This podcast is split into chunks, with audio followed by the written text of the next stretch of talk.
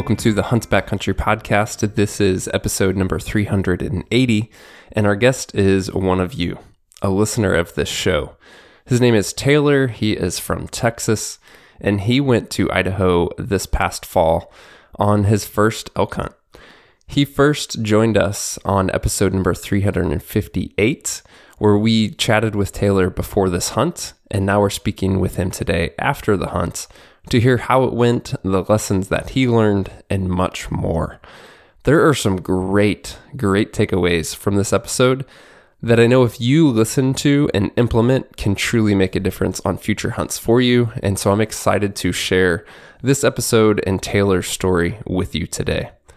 If you're hearing this episode as it is released in December of 2022, you may have already heard, but we're doing a great giveaway through the podcast and Exo Mountain Gear and we're giving away over $10,000 worth of gear and prizes from 20 plus great independent companies. You can get all the details by going to exomountaingear.com forward slash giveaway, or you can find that link in the show description as well. So be sure to head over and check that out if you're interested. Hit pause, you can do that right now. Come on back, let's get into this conversation with Taylor.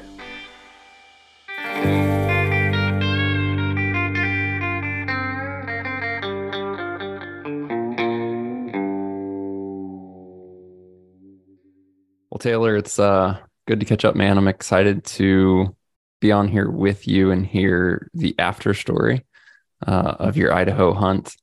Um, like most of these after the hunt stories I've been going on to with listeners, we haven't chatted. Like I have no idea what happened. So I'm right there with the listener of getting to find out everything um, with your experience. But, you know, I've been trying to start these with what happened between you and I talking for the first time, which I think for you and I was late July, and then your hunt in September. So that gap there, like one thing to me that's notable is there was, I think, at least a half dozen podcast listeners that reached out to us via email um, after hearing your story and wanted to get in contact with you either to share some information. I think there's a couple guys who are like saying, "Hey, if he's going solo and is looking for a partner, I'd be down to go." So I know that I was forwarding you emails, but talk maybe a little bit about that or anything else like kind of between the pre-hunt planning, you know, that happened after we talked the first time. Yeah, man. So I was I was amazed at how many people you forwarded me their emails and they're like, "Hey, man, I got some information for you if you want to go out there. One guy even lived kind of close to where I was hunting, and I've still been texting him even after the hunt. But um, one cool thing, one of my friends that I had invited before, like right maybe January, I think, said uh, he listened to the podcast and he checked his work schedule, and he had this big training thing that was going to prevent him from going, and it actually got moved. So he ended up saying, "Hey, dude, I'm coming with you." I'm like, "Really? All right, cool." And so, but that was like a month before, three weeks before we were leaving. So he had to get into shape in three weeks and he had to make sure his bow was tuned and everything, which he got it all done and he didn't even slow me down. So that was a lot of fun. Um, another guy here in, here in the Houston area, we met up and he already had a hunt planned, but we met up and grabbed a beer and talked about, talked about the trips. And he went on a trip in, I think, Colorado last year and, um, had a pretty good time. And we're supposed to be catching up here pretty soon for his last trip in Colorado. But I just couldn't believe how many people were willing to just like, hey man, if you need any help or any questions, reach out. And dude, I reached out to all of them, and it was great. I did not expect that at all. Yeah, that's super cool. It's uh glad the podcast and help play matchmaker a little bit. yeah, yeah, yeah. And everybody was super nice and very willing to help, and it was pretty awesome. I, it caught me completely by surprise.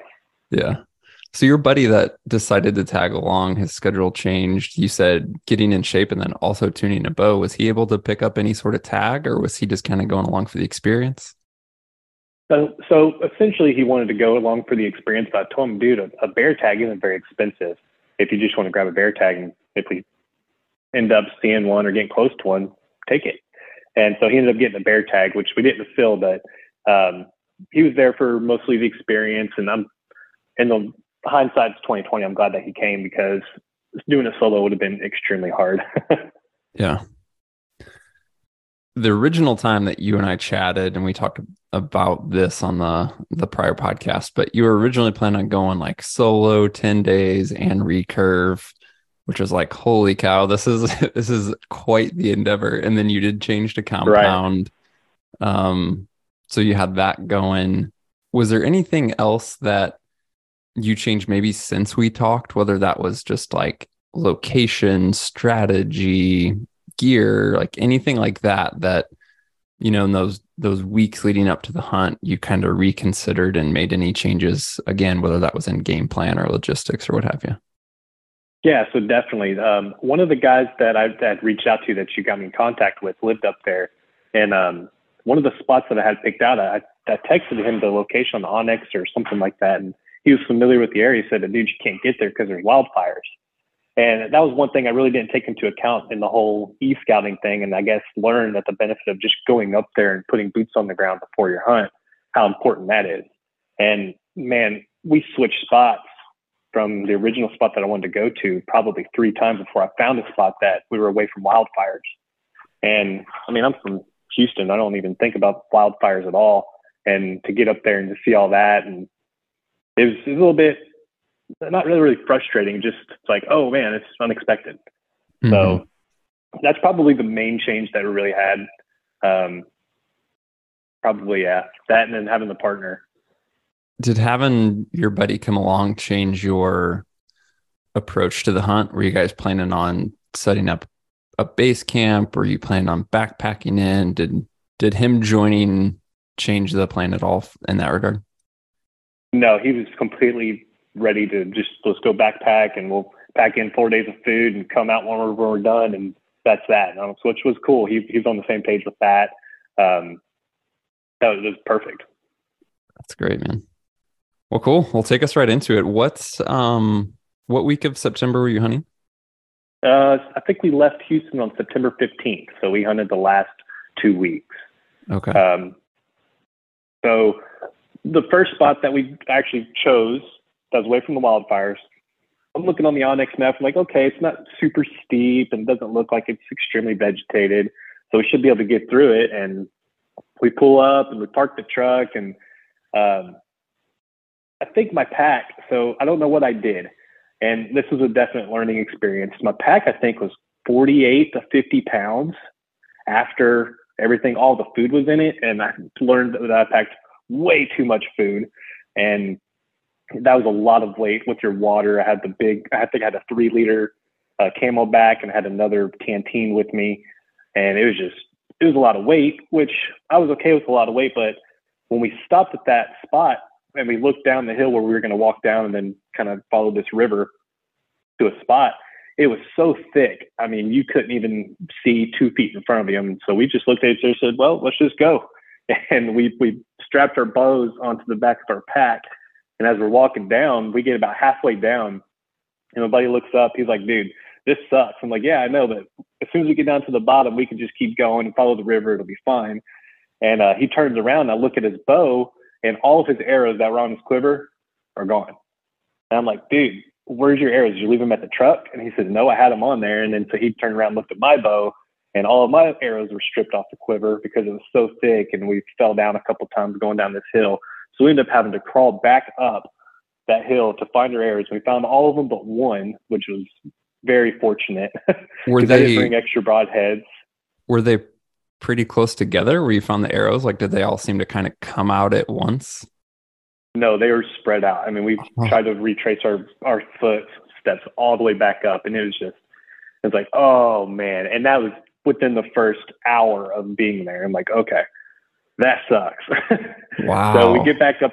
Yeah, we get and back up to the like, top of the hill. That's dangerous too, having all these arrows with broadheads like loose. Um, dangerous for you guys trying to find them or anyone who came across those. For sure. And what's funny about that is my buddy, the first one of his that he found, he said, I just was looking down and the, and the broadhead was staring me right in the eyes. And there's, I think he uses the Iron Will broadheads like I was using, and they're razor sharp. So, I mean, you just, that's just a recipe for disaster. But we were pretty cautious crawling back up, and we found all of our arrows except for one of mine, which I was fine with. I still had a few broadheads with me, and I had to bring any extras, but I found all of mine but one. to camp on that for just a second, were you guys using the same type of quiver and was it adjustable at all for like tension on the arrows?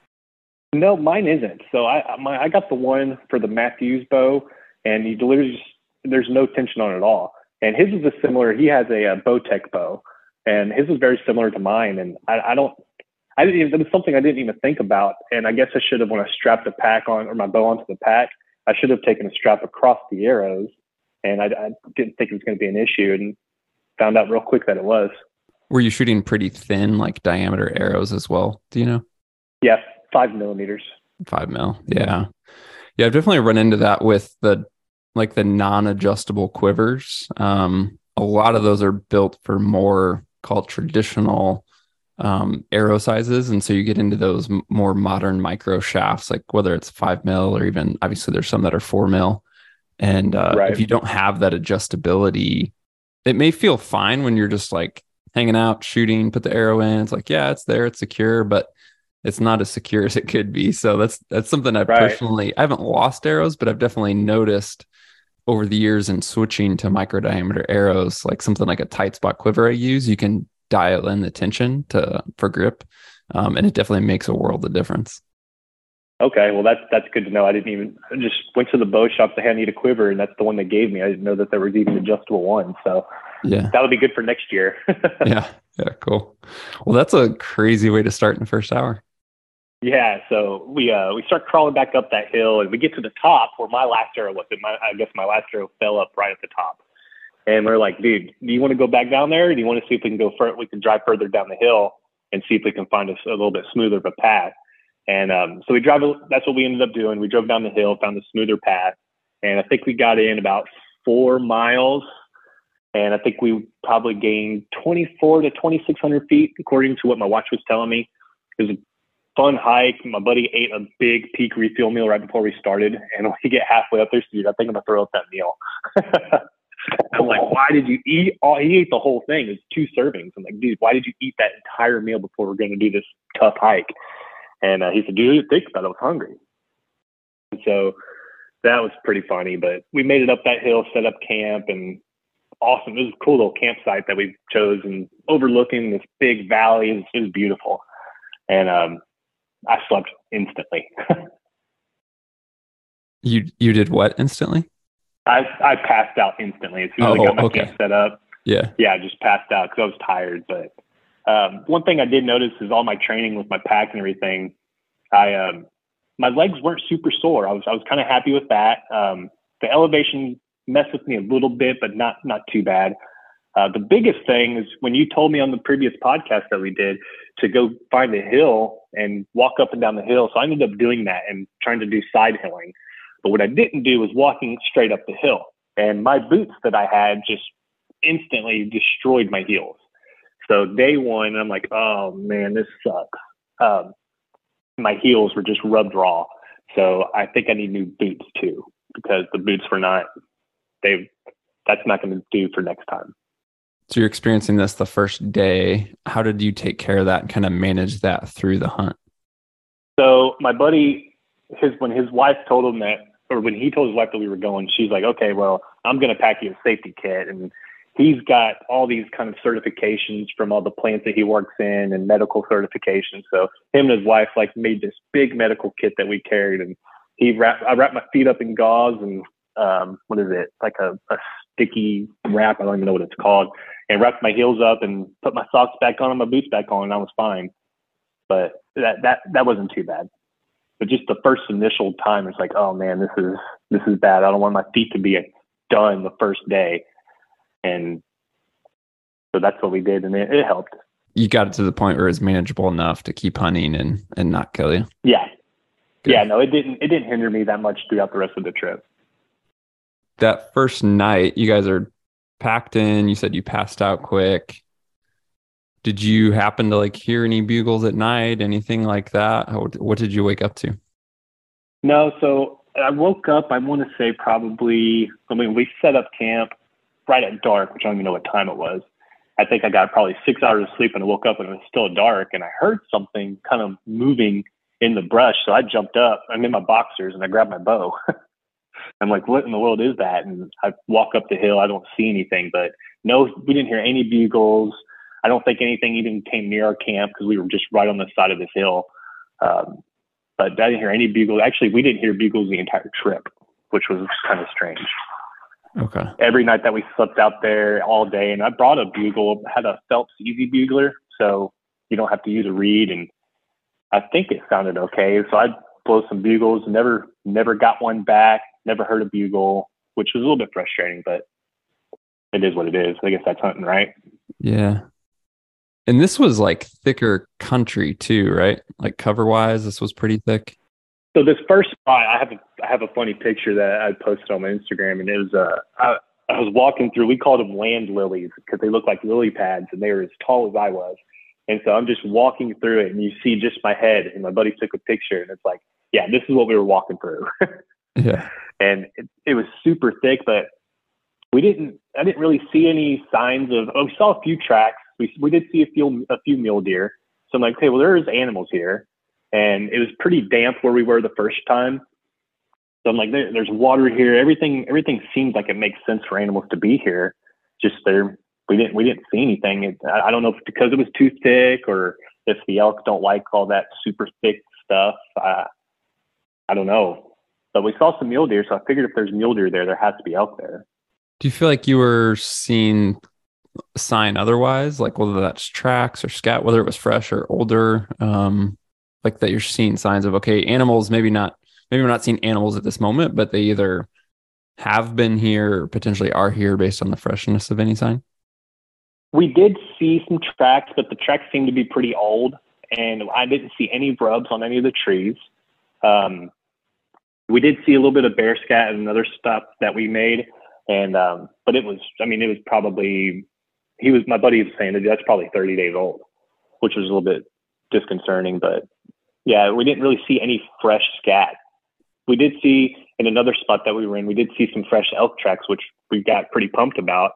And so we sat in that area. We hunted that area for two days and didn't see a single animal. So I don't know if they were just passing through, going to somewhere else, or it, the wildfire thing was pretty weird too because there's a couple spots that we were at where we would just look out and uh, we were glassing and there's smoke and it's like man, it's like you just can't get away from it. Mm-hmm. So I don't know if that affected the animals as much as, as I'm thinking it did, or I would assume so because they're not going to want to be there where their entire habitat's being burned up. I don't know. It was just that was a big thing I think that really got me the most is all the fires. So this first day, you guys are obviously just kind of learning the area. It's the game plan just to just to cover ground, really. Mm-hmm.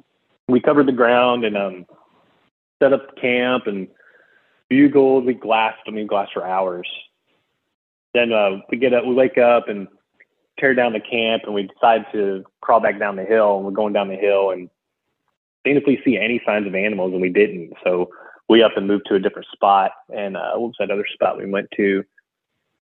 It was we gained some elevation, and it was a lot of downfall. Was the next spot that we went to, and everywhere. I mean, there's trees down everywhere, so that was another part of the training. Like, okay, hiking just on ground is one thing, but then you're crawling all over all these dead trees. And that really put a pretty good hurting on me, but wasn't too terrible. Um, but I've seen people kill elk in areas like that. And it's like, okay, well, they're probably here. Yeah, the second spot was a little bit completely different from where we were. But we made it down the hill. It didn't take us too long. And we decided, let's go try somewhere else because we didn't even hear a bugle or anything. And that's how we ended up just moving to a different spot. So you you decided to pull the plug on this area after essentially two days, like the day you packed in, camped in overnight, and then hunt there one day. And at the end of that, you're deciding to pull the plug. Right.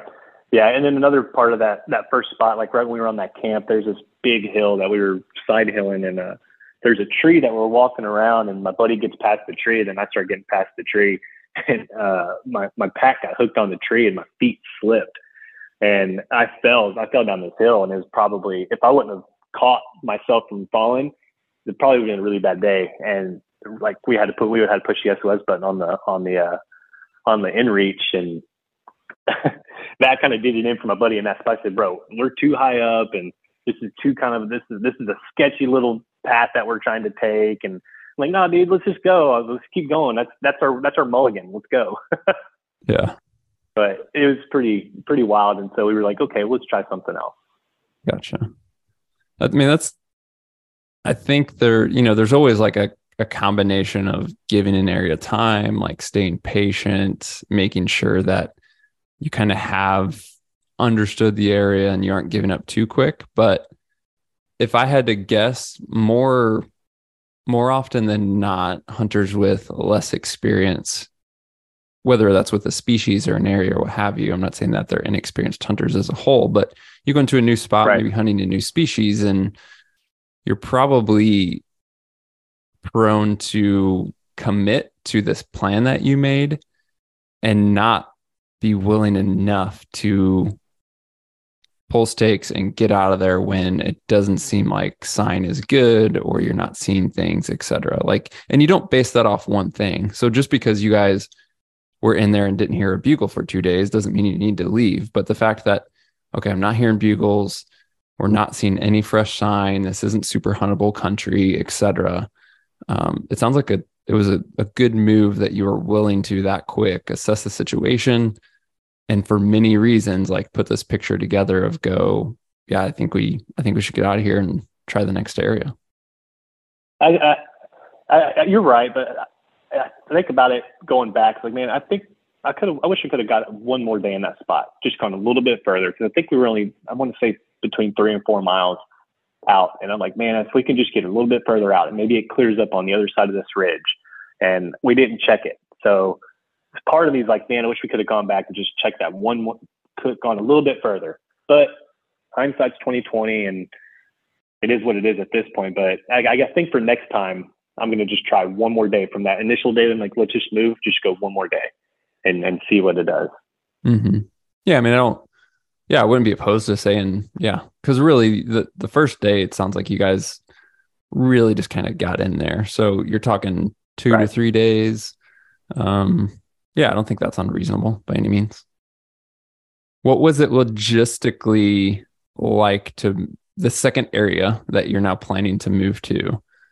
Was that a tough move, an easy move, like everything from packing out to then getting back in the truck and the drive and all that like what type of commitment was involved to move to this new area so it's funny how you're asking that so we we hike back down and of course the hike back down is easier than the hike back up and um, we get down to the bottom and there's this river the kind of creek and it's beautiful and at home what i did to try to get ready for the cold i have a, a ice bath in my garage so i would do ice baths every day to try to get used to the cold and we get down to that hill. I'm like, man, I'm kind of sore. I'm gonna jump in this creek real quick. And I jump in the creek and I look over and there's these red fish swimming in the creek. I'm like, what in the hell are these red fish? And I think about it and I'm like, dude, those are salmon.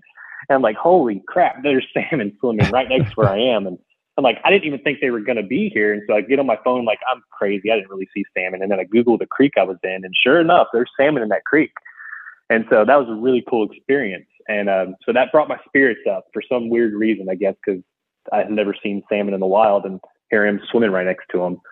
And um, but we hike back out and get in the truck and I find on my onX map the next place I wanted to go. And so there's no service out there, which was good and bad at the same time. But we went to REI on the way back up on the way to the first spot. I think we stopped in Bozeman on the way there and went to an REI and they had this Idaho map that was three dollars. And I'm like, dude, that's probably the best three dollars we'll ever spend. So I bought the map and then dude, it saved us because we didn't have any service. And um, so we like, okay, well, let's take this road and it'll get us to our spot. It'll probably take three hours. Okay. That didn't happen. It took eight and a half hours to get from the first spot that we were. And it took us down this road that said off road vehicles only. We were in my buddy's truck, which was, wasn't a big deal. And like, okay, I mean, how bad can it be? And oh my God, it was probably a our truck was too wide for the trail most of the time. So my buddy's truck got scratched up all the way from the front headlights to the back tail light. And we're driving up on these ridges. And while we're on these ridges, we're doing a lot of glassing and looking for, for animals. But it, it took us eight and a half hours to get to the next spot. And it was just, that was, that was insane. We did not expect that. So that ate up most of that day. And a little bit frustrating. So, yeah. Wow. And you, you expected it was going to be three is what you thought in your head You said Right. Yeah, because we didn't realize it was going to be in the, the entire road was just a gravel road. We thought it was a highway because it said state highway on the map, and it's like, well, this isn't a state highway. We saw quite a few hunters on that road, funny enough, and uh, we stopped to talk to quite a few of them, and they're like, we're like, hey man, how many, how long, how much longer is this road to the end of it? He said, oh yeah, it's about three hours, four hours, and it's like, dude, that was like two hours ago, and it just and then we talked to him about hunting and nobody had seen anything around there. A lot of there's a lot of hunters back through there though. A lot of hunters probably six or seven of them Did it seem like any of those hunters were hunting off the road? And I don't necessarily just mean like glassing from the road. You guys mentioned that, but like maybe just pulled over on this road and kind of maybe day hunting from there or what have you. that's what it seemed like there's a couple rvs they're not rvs like travel trailers that were parked up and down that road um, in spots that you can get to and that, that's what it seemed like they were doing was i don't know for sure but that's what they seemed like they were doing one guy that i did talk to um, who's actually hunting the unit that you reached out that you got me to reach out to. He was he was backpack hunting four or five miles out i think is what he said. Uh, but he was the only one that i had talked to that was really going out there and not hunting from the road but it seemed like most of those guys were hunting from the road. This second spot that you're headed to, what what made you drop the pin there? Why were you headed to that spot? it looked like on the onX maps there was water pretty close to where we were or where that spot was. So i'm like okay well there's water and it seems like it's a little bit more cleared out. So we should be able to hunt it and we should be able to glass and and it looks a little bit more cleared out a couple pastures a lot of downfall and so the downfall we thought okay well how old is the downfall there might be some new growth there that maybe if we don't stand up there might be a bear eating on something that we can get one of those as well and um, so that, that's I guess that's why I chose that spot. You guys are on this road for eight hours and you're driving through country. As you said, it's not a highway, it's Mhm. not paved, so there's not much pressure, whether that's from hunters, like you said, you're seeing some, yes. But what I mean is it's not a highly trafficked traveled road. Did you ever did you guys ever consider like, man, we're on this road, we're passing and driving by all this country. Like maybe we should just stop here and hunt, like just day hunt or what have you, or are you just kind of sole focused on getting to this next spot?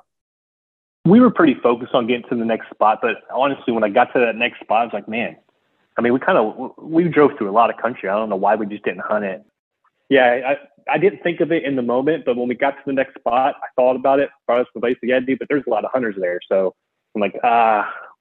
looking back on it, we probably should have stayed in a couple of those spots because we got down at the bottom of this of this these two big uh, I don't know big hills and it's real pretty through there and there's, there's a lot of pastures like man this looks like a great spot for an animals to be and there's an airstrip down there too but which was kind of cool I didn't know if the airstrip would scare animals away or anything but it some part of me was like man we should probably hunted that area a little bit more or stopped in that area and hunted it but we didn't do it pretty focused on getting that next spot What um that's and asking these questions, I'm trying to like question all your decisions, but I'm trying to draw out Yeah, yeah. because I've been there, done that, and trying to relate to listeners. When you get something in your head and you get solely focused on that, obviously sometimes you just lose the ability to see maybe what's right in front of you because you're looking ahead to like, oh, this was the plan we made. We said we were going to go to this spot, and yes, it's taking longer, what have you, but sometimes if you're if you're not so zoned in on one thing you're much more open-minded and can see other opportunities that you quite literally in this case may be passing by and i'm not saying that that was the case for you guys i just i'm trying to draw that lesson for out because sure. i've done that myself and i know that other folks listening to this could fall into that trap if you will No, you're absolutely right. And and again, looking back on it, it's like, man, we there's a lot of country, and we were moving because we wouldn't get to a different spot that was a little more open. And the places that we were going through, it was fairly open. It was like, man, why didn't we just stop? but like you said, you get focused on one thing. We're both pretty headstrong people, so we were like, oh, this is what we're going to do, so we're going to do it, and maybe to a fault. no i'm i'm the same way. I think that's why i'm kind of like sensitive to that idea because i'm i'm right there with you guys. Cool. So how did like you guys arrive? You know it sounds like obviously that whole day was essentially travel. Did you pack in that evening? Did you just kind of camp at the truck? Like what type of time did you have once you actually got to the second spot? At that second spot, we decided to camp pretty much pretty close to the truck, and we didn't we didn't want to pack pack in all of our stuff every single day that we went.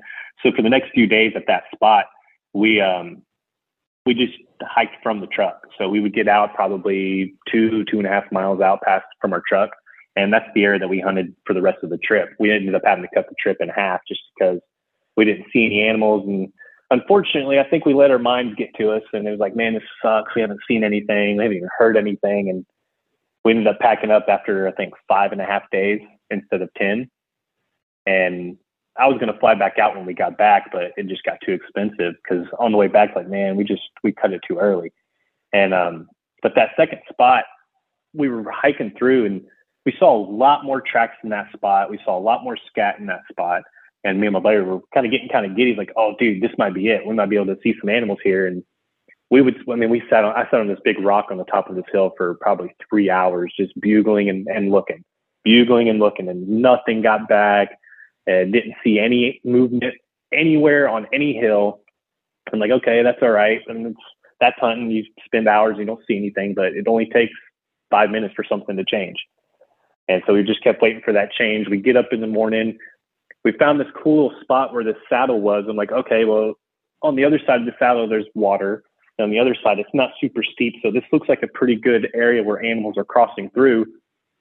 So what we did is we sat on that on that saddle a couple times and just waited for animals to come by in the morning and the evening.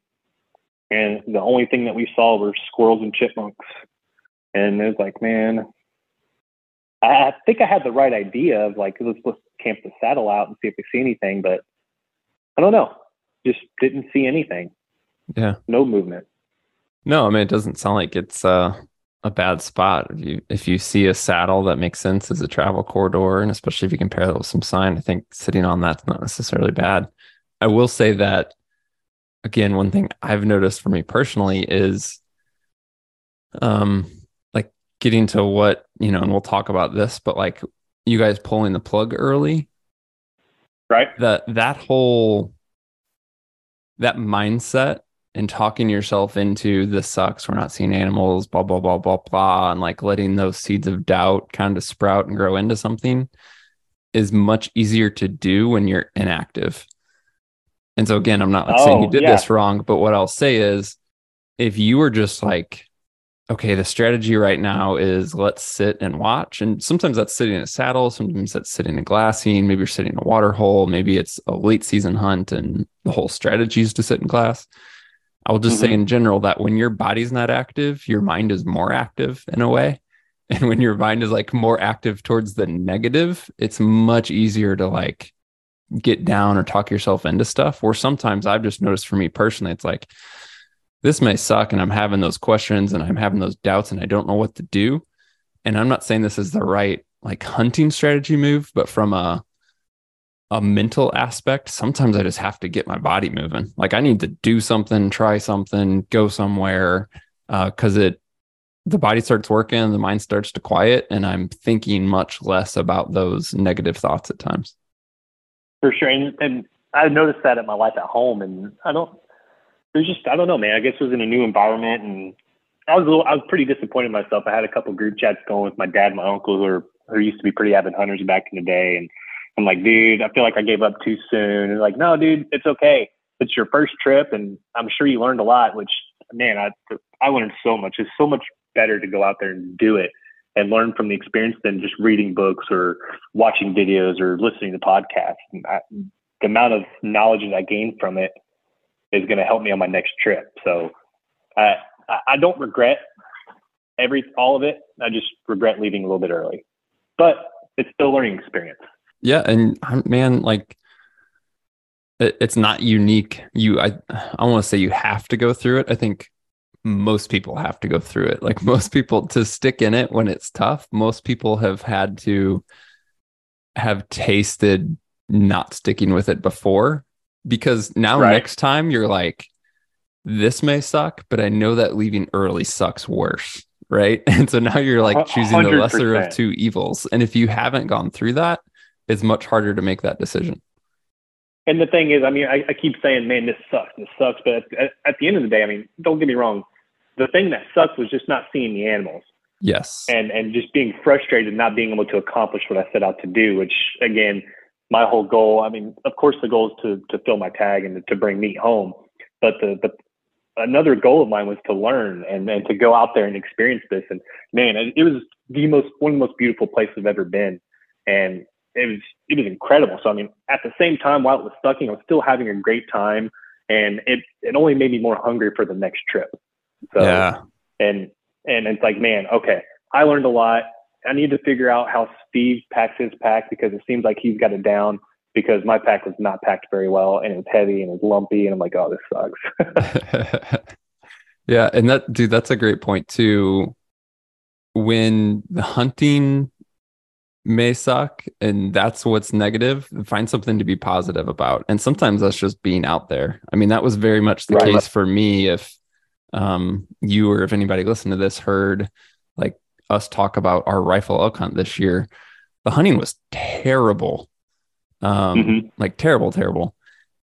And you know get on day six of that and part of me is like oh man the hunting sucks. The condition sucks you know, I have all the excuses in the world why this is not going to work. And I hadn't given up, but I'm just like being real. But at the same time, right. That was like 10% of where my head was, maybe. The other 90% was I'm in the mountains. I am hunting elk. Mm-hmm. Anything can happen at any time. Like, yes, this weather is theoretically terrible for hunting, but on one hand, it's like gorgeous to be out here. This is cool country with a good friend. Like, you have to not stay in the negative and just zoom out, see the big picture, and look at all the positive. And I truly came out of that trip, and it was like some of the worst quote unquote elk hunting I've had. But man, that was such a fun trip, great time. Like I was bummed when it was over, not only because I didn't fill my tag, but because I don't want this experience to be over. I don't want to leave the mountains. Right. You know, I want another night out here type thing. And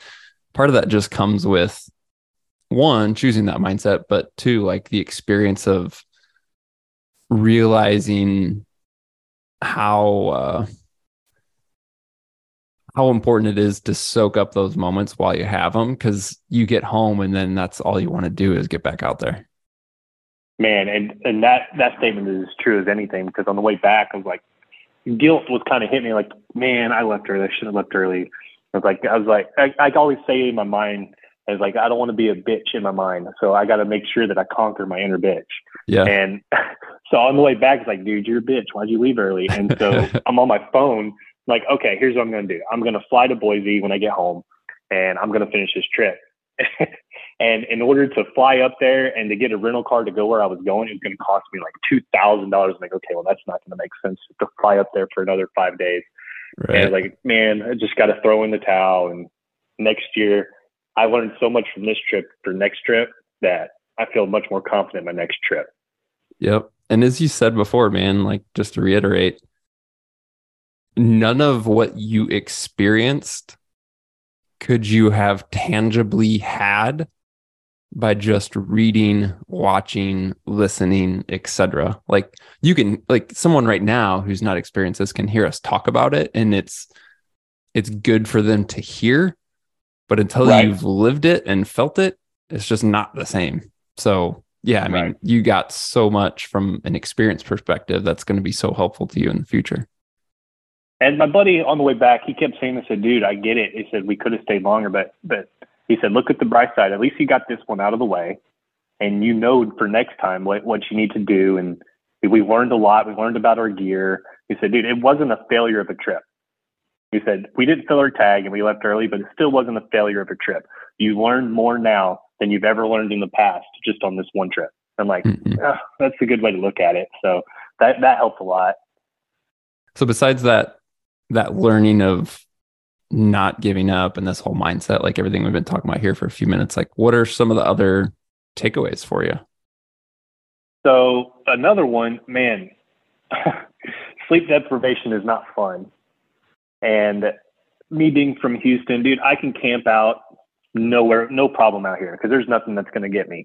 And I did not realize that the thoughts running through my mind when it's two in the morning and it's pitch black and I hear a crack outside my tent and me instantly thinking it's a bear was going to be so strong, but it was every single night. Every single night they were out there, other than the first night, I was just, I could not sleep because I just kept thinking about bears and what if one gets in my tent and it's like, that was just one thing I didn't expect. I thought I was going to go out there and be like, no problem. Yeah, it's, a bear. I mean, I know the statistics of me getting attacked by a bear in my tent are far lower than if I was at a campground and it, my, we did the right things. We had got our food far away from our campground. We didn't cook in our tents or near our tents. I'm like, we're doing the right thing, but it's still that thought. And so I guess that just comes with experience. The more you go out there and you sleep out there in their environment, it's easier.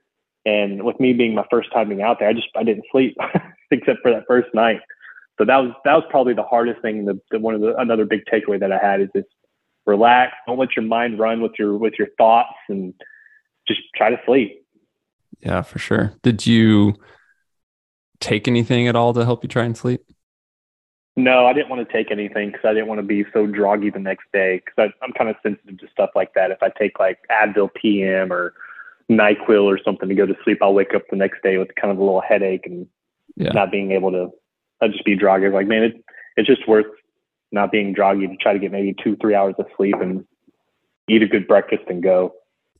Yeah, I mean, some I know I have friends who wear earplugs um, when they backpack, and just to kind of, I don't think at this point they're even like quote unquote afraid of the noise. They just flat out don't want to hear the noise uh, to have mm-hmm. it wake them up. And then for other guys, they hear that and they're like, "No, I want to hear if there's a bear getting ready to eat me." Right? Like earplugs, no way. That's the thought I was thinking because I brought earplugs, and that the first night was weird, because dude. I slept the entire night. And I guess because I was so tired going through all that brush and everything, and and but the rest of it is just. I thought about man, I got earplugs in my bag. I can grab them real quick, stick them in, but then thoughts like, no, I want to hear it because I'm a pretty good shot with my pistol, and I think I have a good chance if something's in my tent, I'm gonna get in before he gets me, and I want to be able to hear it. so yeah. I, I kind of get I kind of get that mindset, but at the same time, it's like okay, if you put your earplugs in, you just kind of space it out and pass out. And it was frustrating because I hear my buddy in his tent. He's just he's snoring all night. I'm like, dude, this guy's sleeping no problem. I'm like, this is oh god, I hate you, bro. yeah. Did you ever take a that midday nap type thing while you're out hunting? No, I, I didn't. I probably could have, but I never took a midday nap. Yeah, I mean, don't be afraid of that either. Both if you're not sleeping at night, but going back to what we said, you know, quieting the mind as I said, sometimes that's getting the body active. Sometimes that's, hey, it's 2 p.m. and I'm not necessarily not theoretically not hunting. Like if you're out in a good spot, maybe you wake up from that nap and hear a bugle. Um, so I would say not necessarily go back to camp and like take a nap, but out in the field, that 30 minute cat nap can do wonders for sure. Right. And one cool thing that that kind of did help me when I was I was tired and everything. I, I, I um I was writing a lot which was cool. I was writing in my in my journal on my phone and typing every day of which what all, how the day went, and I think that really helped too. Yeah, kind of keeping the mind off the off the negative stuff, and it's cool to go back and read them every once in a while. Like, man, I remember where I was right now. Like, oh, it takes me back. It's cool. Yeah, that stuff's super cool. I do that. I don't say quite a bit. I try and do it, and sometimes that's like as simple as bullet points of what happened today, and sometimes it is more writing out thoughts and stuff like that. But having that to go back to is neat. Yeah, I have one note in here that says, "Don't let the fear win. Elk hunting is hard." yeah, and I've read that. I'm like, man, that's that just that's that's it. yep. Yeah. Put that front of mind when you go back for your next trip, and remember that. You know. Absolutely. Absolutely. Cool, man. What else comes to mind? Any any other lessons? Again, it could be anything really like tactics learn new areas gear etc yeah honestly looking back on the whole thing the i think my biggest thing that i didn't do that i should have done was get out there and go and go do scouting in person versus on on the on the computer because i think that would have saved me a lot of time with with the wildfires portion of it first and and how to get into the certain areas that I was trying to get into. Because I was just looking, hey man, this road right here looks like there's a little opening. We could just walk right through it. And it was not like that. And I didn't expect it to not be like that. And I didn't plan for it to not be like that. Mm-hmm. And so I was like, okay, this is why you go do scouting before. for this reason right here, because I'm wasting a lot of time just trying to get somewhere. Whereas if I'd have just gone a month before and had these spots and these trails laid out in person, it would have saved me a lot of time and headache. And yeah. so for next year, my, my dad, my dad's pretty pumped about the whole trip. He he went and bought a bow like two weeks ago. He's like, "Oh man, I'm doing this with you next year." and he's sending That's me all great. the videos. I'm like, Dad, I've already seen that video, Dad. I've, I've seen it twice, and he watching him go through it is is awesome.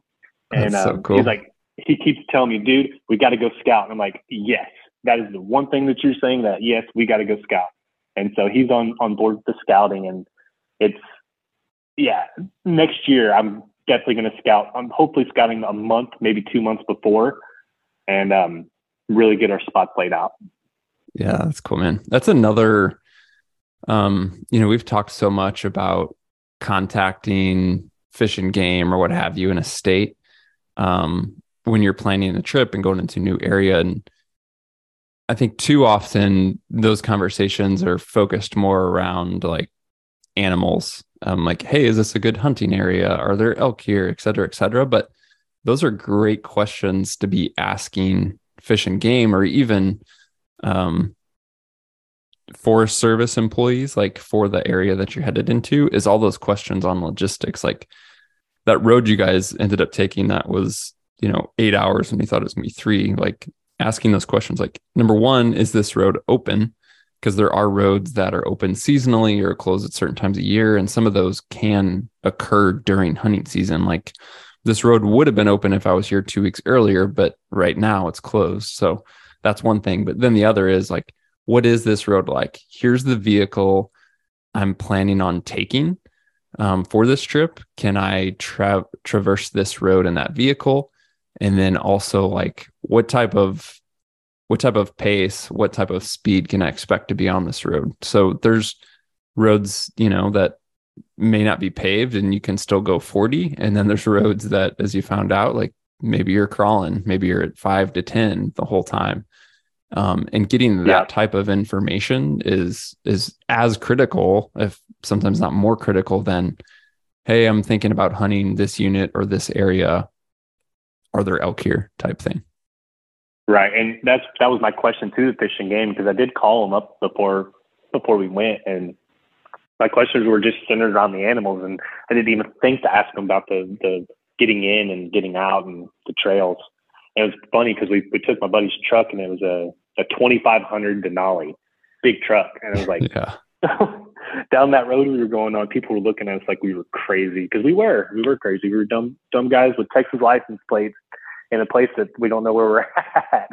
So I'm sure the they had some conversations looking at their license plates and their truck. My God, these guys are crazy. it's one thing to pinstripe a truck; it's another thing to pinstripe a Denali.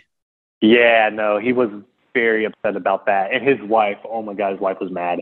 And um, so we got back, and he figured out how to buff it all out. He said all of it came out, so it wasn't too bad. I'm like, okay, I don't That's feel good. It always looks worse because you always have that layer of dust on there from those roads, and then a lot of it's through the dust and not necessarily too deep in the paint. So I'm glad it buffed out. Yeah, that's what I was trying to tell him on the way back. I said, bro, it's probably not that bad. And in the back of my head, I'm like, dude, I think it's terrible. I don't know. I don't know how this is going to turn out. and then when he texted me, said, bro, I got all out. It's like, thank God. Well, that's cool, man. I feel like uh, this has been a very valuable experience to share. One that I I know is not uncommon, but I don't think it is talked about enough. And you know, it's easy to get on and tell these podcasts about successful hunts or get I don't know lessons from experts or calling advice from Corey Jacobson or whatever, and I love that. But this type of episode, this story could be even more helpful for guys who are early in hunting or elk hunting or out of state hunting in particular. So thanks for sharing it, man. Yeah, man. I, I thank you for having me, and, and you've you've been a big help with it. And I was looking forward to doing the, the second part of it, just because, like, man, it it was hard, and I still made it through it, and I, I've learned a, a, everything I needed really that I needed to learn on this trip. I got so next year will be even better. Well, there you have it, guys. I hope that Taylor's story has helped, informed, or inspired you Don't forget, we got the $10,000 independent gear giveaway going on right now in December of 2022. Visit the link in the show description. You can get all the details, and you need to enter before December 23rd. Finally, if you're enjoying the show, it would help us tremendously if you could just share it with a friend or leave a rating or review in whatever podcast app you're using. If you have any questions for us, feel free to reach out directly. Email is podcast at exomountaingear.com, or you can also ask us a question for a future Q&A episode by looking for the link in the show description that says leave us a message. It'd be great to hear from you. We'll talk to you soon.